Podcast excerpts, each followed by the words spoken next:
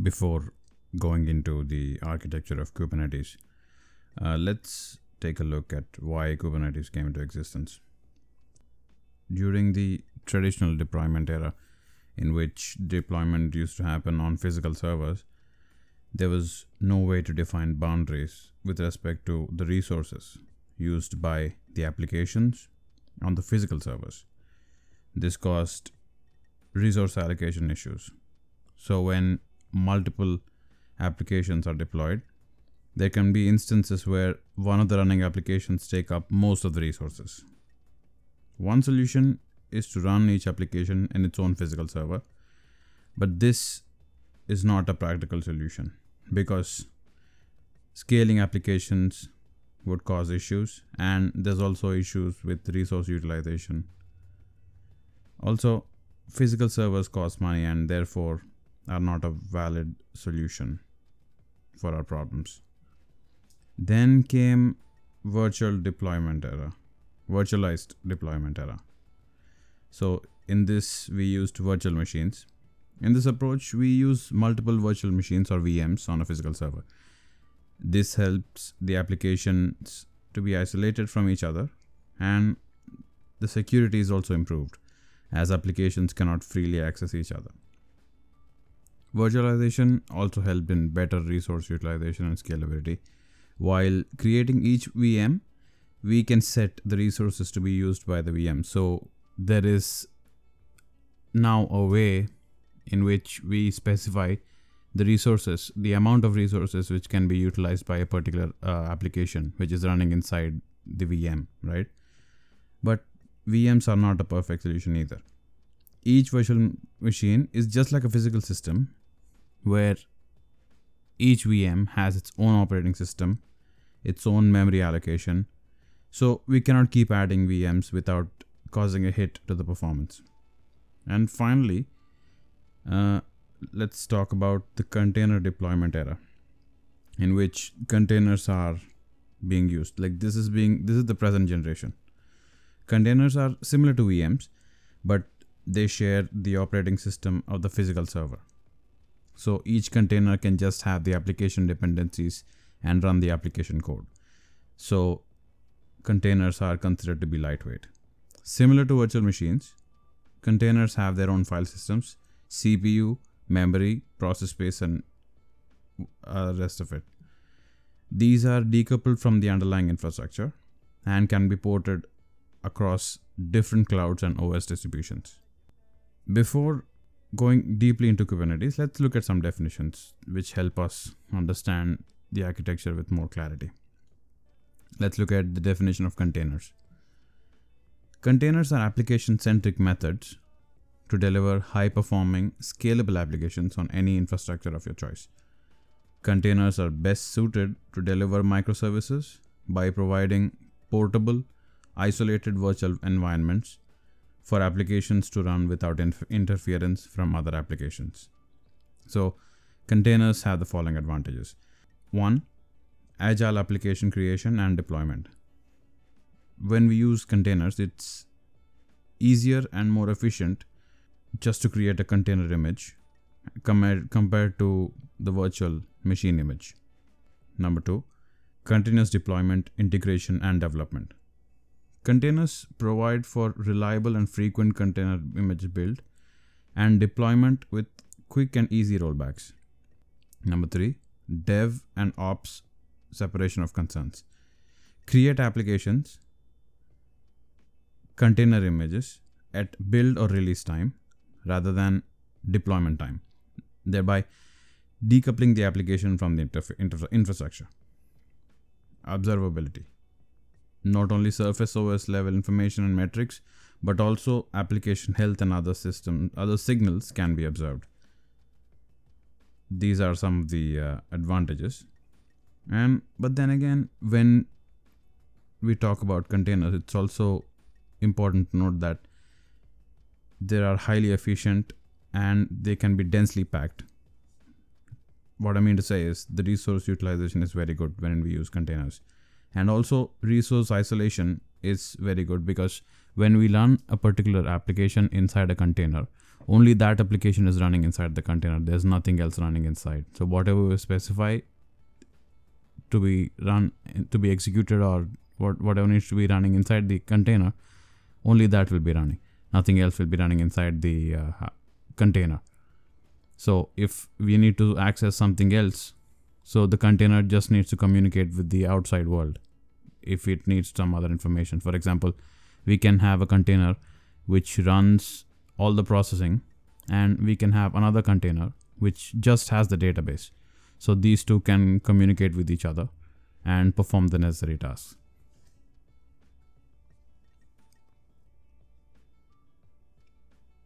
The second definition that we'll be looking into is microservices these are lightweight applications which can be written in various languages in addition to the code, these also include the dependencies and the libraries and their environment requirements. So we write a particular application and we also specify the environment in which it runs and what dependencies and libraries are required for smooth execution of this application. So containers encapsulate these microservices and their dependencies, but they don't run them directly. Containers run container images. So let's talk about container images now.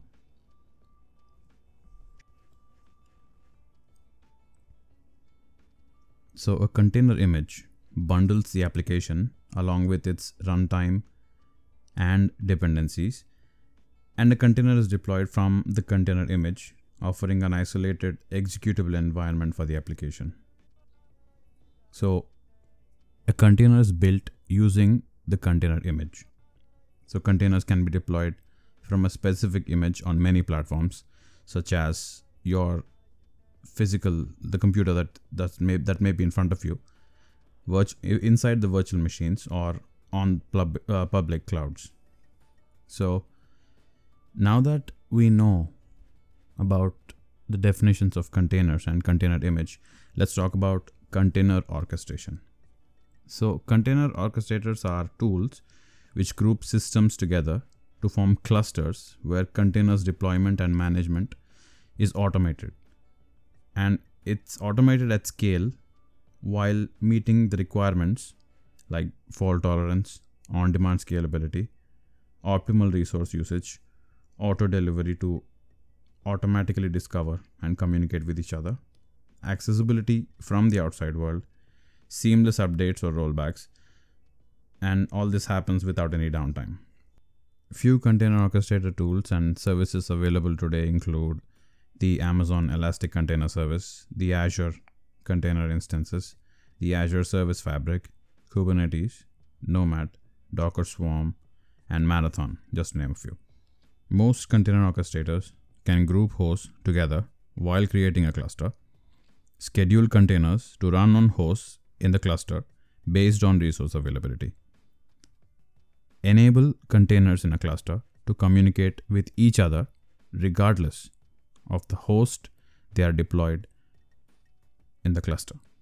They bind containers and storage resources, group sets of similar containers and bind them to load balancing constructs to simplify access to containerized applications by creating a level of abstraction between the container and the user. They manage and optimize resource usage. They also allow for implementation of policies to secure access to applications running inside the containers. As Kubernetes is the container orchestrator that we are concentrating on, let's look at some of its features. The first one is automatic bin packing. So you provide Kubernetes with a cluster of nodes that it can use to run the containerized applications. You tell Kubernetes how much CPU and memory, that is RAM, each container needs, and Kubernetes can fit containers onto your nodes to make the best use of your resources. The second one is self healing. Kubernetes automatically replaces and reschedules containers from failed nodes. It kills and restarts containers unresponsive to health checks, and based on existing rules and policies. It also prevents traffic from being routed to unresponsive containers. The third feature is the horizontal scaling. Applications are scaled manually or automatically based on CPU or custom metrics utilization. Fourth, service discovery and load balancing. Containers receive their own IP address from Kubernetes, while it assigns a single DNS name to a set of containers to aid in load balancing requests across the containers of the set. Fifth, automatic rollbacks and rollouts. Seamlessly roll out and roll back application updates and configuration changes, constantly monitoring application's health to prevent any downtime. Next, secret and configuration management. Kubernetes manages secrets and configuration details for an application separately from the container image in order to avoid rebuild of respective image. Secrets consists of confidential information passed to the application without revealing the sensitive content to the stack configuration like on GitHub. Next is system orchestration. Kubernetes allows you to automatically mount a storage system of your choice, such as local storage, public cloud provider storage, or many more. The last one that we'll be looking into is batch execution. Kubernetes supports batch execution, long running jobs, and replaces failed containers. And now, finally, we'll be discussing the Kubernetes architecture. The Kubernetes cluster consists of master and node.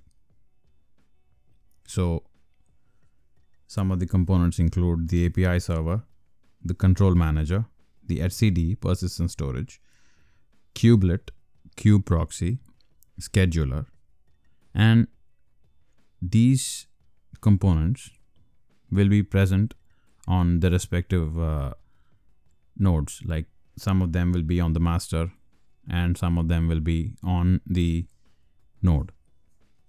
Okay, first one, let's look at the control plane components. These make global decisions about the cluster, as well as detecting and responding to cluster events. Control plane components can be run on any machine, but generally, setup scripts start all control plane components on the same machine, which is the master. Now let's uh, look at the master. The master provides a running environment for the control plane, which is responsible for managing the state of the cluster and is behind all operations inside the cluster. The control plane components are agents with very distinct roles in the cluster's management. In order to communicate with the Kubernetes cluster, the user sends requests to the master node via CLI or the command line interface a web user interface, or an application programming interface. It's important to keep the control plane running at all costs. Losing the control plane may introduce downtimes, causing service disruptions to clients with the possible loss of, loss of business. So, the control plane is very important.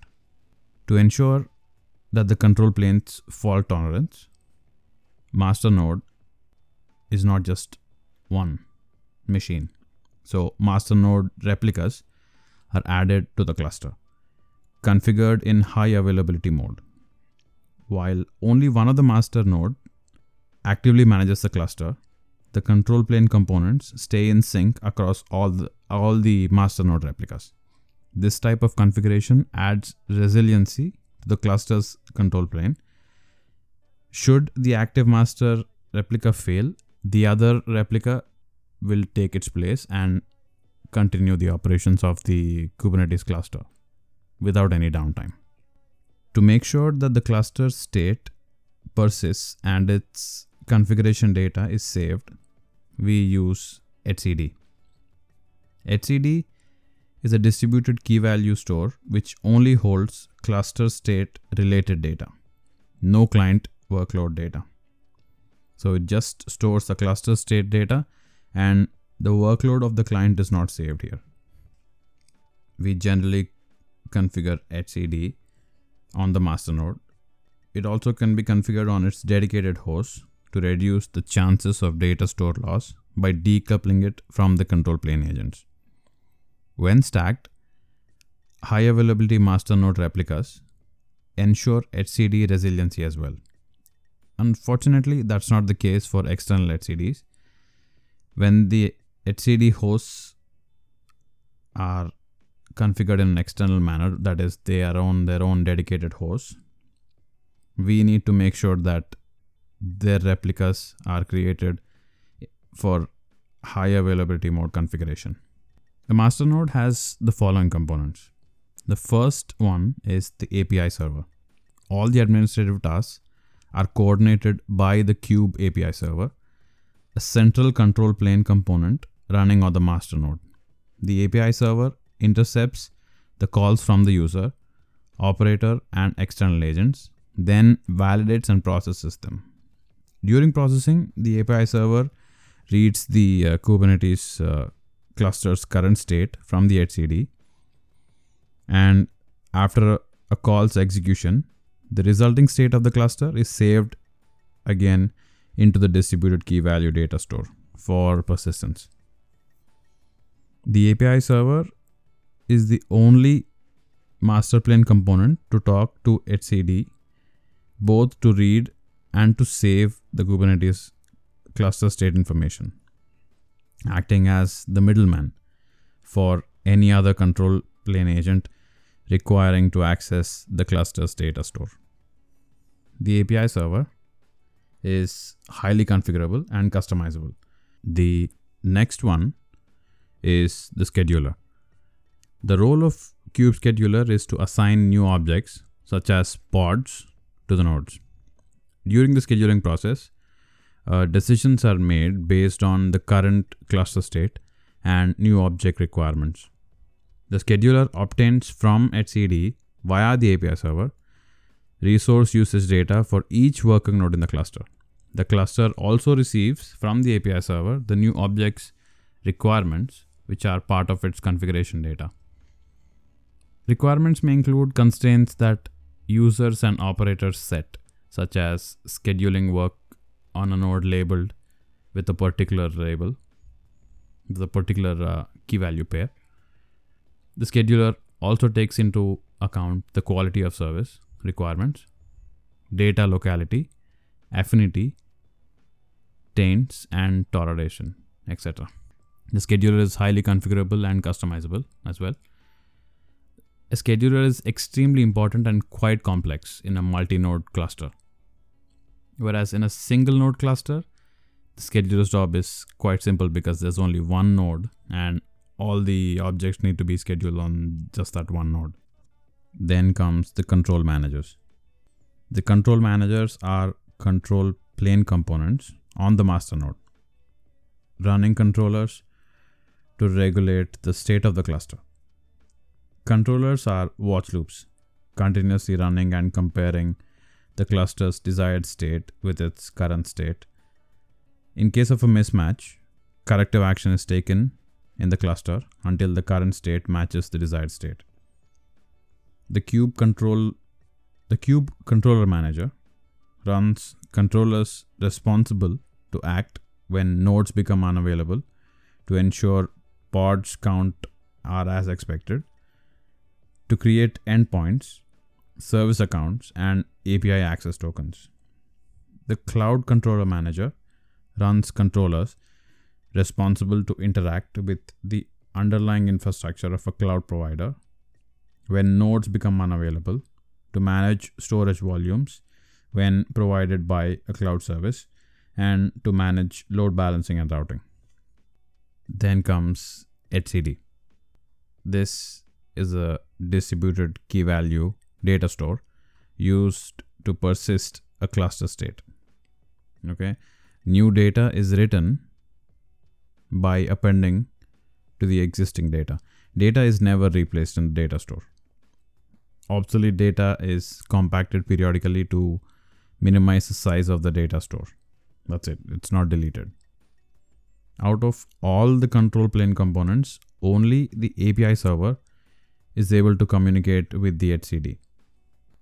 Etcd's CLI management tool provides backup, snapshot, and restore capabilities, which comes in handy especially for a single etcd instance. Uh, which is common in development and learning environments. However, in stage and production environments, it's extremely important to replicate etcd in high availability mode for cluster configuration data resiliency. So, when we talk about the stage and production environments, we generally make sure that there are multiple etcds available just to make sure that it's highly available. So, these are the components inside the master node. Now, let's talk about the worker node. Worker nodes provide running environment for client applications. Through containerized microservices, these applications are encapsulated in pods, which are controlled by the cluster control plane agents running on the master node. Pods are scheduled on worker nodes, where they find required compute memory and storage resources, and networking to talk to each other and the outside world. A pod is the smallest scheduling unit in Kubernetes. It's a logical collection of one or more containers scheduled together. To access the applications from the external world, we communicate with the worker and not with the master. A worker node has the following components container runtime. Although Kubernetes is described as a container orchestration engine, it does not have the capability to directly handle containers. In order to run and manage a container's lifecycle, Kubernetes requires a container runtime on the node where a pod and its containers are to be scheduled. These container runtimes include Docker, Containerd, RKT, and RKTlet. The second component of the worker node that we'll talk about is the kubelet. The kubelet is an agent running on each node and it communicates with the control plane components from the master node. It receives pod definitions primarily from the API server and interacts with the container runtime to run containers associated with the pod. It also monitors the health of the pods running containers. Kubelet connects to container runtime using container runtime interface. Container runtimes used to be hard coded in hard coded in Kubernetes, but with development of CRI, Kubernetes is more flexible now and it uses different container runtimes without the need to recompile. Any container runtime that implement CRI can be used by Kubernetes to manage pods, containers, and container images. The third component of the worker node is the kube proxy. Proxy is the network agent which runs on each node responsible for dynamic updates and maintenance of all networking rules on the node. It abstracts the details of pod networking and forwards connection requests to the pods. These are the core components. Apart from these, we also need some add ons.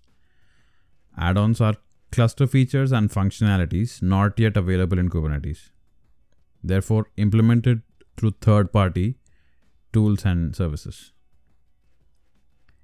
The first one is the DNS. Cluster DNS is a DNS server required to assign DNS records to objects and resources. Then there's Dashboard. It's a web based user interface for cluster management. And then there is monitoring and logging. So these four add ons we generally uh, use third party uh, services to implement these features inside the cluster